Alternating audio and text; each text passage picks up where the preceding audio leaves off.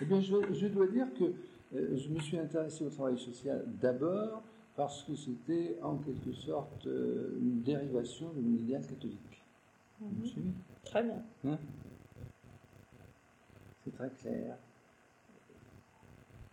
Euh, L'idéal est parti, mais enfin, catholique, mais peut-être pas celui d'une société euh, idéale où tout marche très bien. Mhm. Et, et je considérais que le travail social il jouait euh, un rôle considérable. Parce que j'ai travaillé sur le terrain, moi aussi. Je ne suis pas un théoricien. Pendant cinq ans, j'ai dirigé une maison d'étudiants. J'ai fondé la première maison de vacances de Ah bon? l'Université de Paris oui, en 1949. Euh, C'était du travail social, puisque... Bon, on a cinq minutes encore? Hum, Voilà ce qui s'est passé. Vous connaissez le centre ostataire, rue d'Arp Ça ne vous dit rien Le centre ostataire C'est le nom d'une milliardaire américaine qui avait donné son, l'un de ses- l'une de ses propriétés au comité parisien des œuvres universitaires, Mhm. qui ne savait pas quoi en faire. Et comme moi j'avais des intelligences avec euh, quelques-unes de ses assistantes sociales, parce que des liaisons familiales avec des filles de la GEC. C'est moi qui faisais la liaison quand j'étais au secrétariat général de la GEC avec le. Mhm. Alors nous, on connaissait les, les têtes du mouvement. Et la sœur de l'une d'entre elles était quelque part. Et un jour, elle me parle de cela, incidemment. Je non, ce serait pas intéressant cette affaire-là. Parce que à ce moment-là, je m'occupais de ce qu'on appelait les maisons communautaires, c'est-à-dire euh, la réquisition des bordels. Après la loi Martin Richard, vous avez Mhm. entendu parler de cette, de loi. Il y avait 90 bordels à Paris et on, on avait obtenu le- la réquisition de 30. Mhm. On a fondé l'association des maisons communautaires avec le docteur Paumel. Je ne sais pas si ce nom-là vous dit quelque chose. Non. La sectorisation du 13e arrondissement. C'est un, un personnage important. Un G6 aussi d'ailleurs. Et dans ces maisons communautaires, on avait logé par priorité des étudiants d'outre-mer. C'est-à-dire des Antillais, des Vietnamiens et puis des, Maroc, Maghreb en général. C'est en quelle année ça? Euh, ça, c'était euh, la Martin Richard, c'est 46, Ouais. euh, ça doit être 47. Ça. Et ça, c'est après que je suis marié, c'était fin 47. Or, euh, ces garçons, pour beaucoup, ceux qui étaient en fin d'études, architectes, médecins, ingénieurs, ils n'avaient pas pu quitter la France pendant une occupation. Mhm. Ils se trouvaient mariés et pères de famille. Et ils n'avaient aucun lieu de vacances.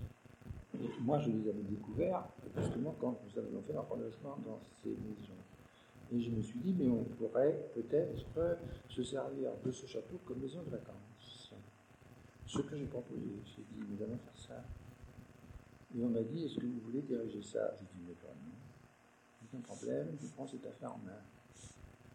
Et, Incidemment, je peux vous dire que j'aime beaucoup la vie de château parce que j'ai été élevé dans des châteaux et ma femme aussi, nous aimons ça. Ça facilite les choses, n'est-ce pas? Parce que c'est quand même spécial d'avoir une maison un certain nombre de pièces, un jardin, etc. Il faut, faut avoir vécu ça. Mhm. Ça ne nous était pas difficile sur ce plan-là. Et nous sommes partis en 49. On a tout abandonné. Ma femme était assistante sociale euh, dans une municipalité communiste, à Blamini. Nous nous sommes installés dans ce château, nous sommes restés jusqu'en 1954.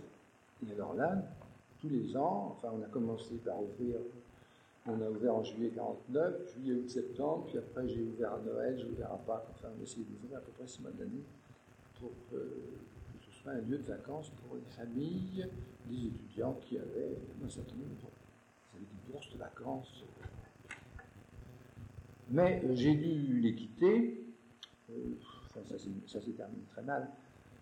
Parce que petit à petit, j'ai pris fait et cause pour les mouvements euh, d'outre-mer, n'est-ce pas commençaient à se dessiner. Alors ça s'est su, bien entendu, ça serait mauvais pour moi. D'être partisan de l'indépendance du Maroc, etc. D'entreposer des brochures, enfin, recevoir des gens qui étaient plutôt riches. Ça beaucoup le copain, ces choses-là. Puis il y avait aussi le fait qu'on ne me payait pas Alors, comme j'avais déjà deux enfants, hein, euh, ne peux pas vous dire ce qu'on me payait, mais c'était. Non, c'est inimaginable. Donc, passons. Alors, j'étais obligé d'emprunter ma famille pour vivre. C'est une situation qui n'avait pas, d'issue. Et euh, le copain manifestait qu'il voulait plus de moi vraiment parce que j'étais complètement grillé Mhm. à cause des positions politiques que j'avais prises.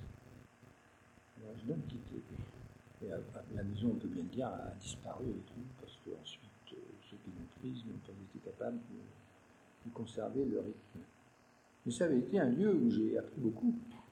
Pendant cinq ans, j'étais mêlé à, à des étudiants d'outre-mer qui exposaient la situation telle qu'elle était et que nous ignorions tout à fait. Mhm. Absolument. Hein. Alors, donc, c'était très formateur pour moi. J'ai beaucoup gagné j'ai perdu de l'argent. C'est après que vous êtes devenu historien ou vous étiez déjà dès le départ Moi, j'étais déjà à ce moment-là. Mhm.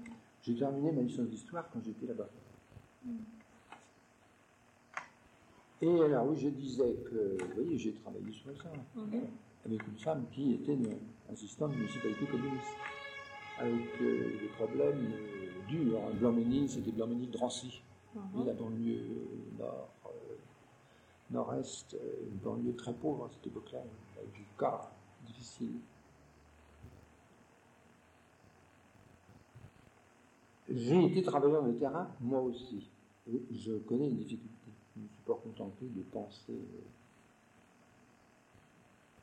Et alors, il y avait aussi dans ma famille une tradition philanthropique, il faut le dire. Je ne vais pas rentrer dans les détails, mais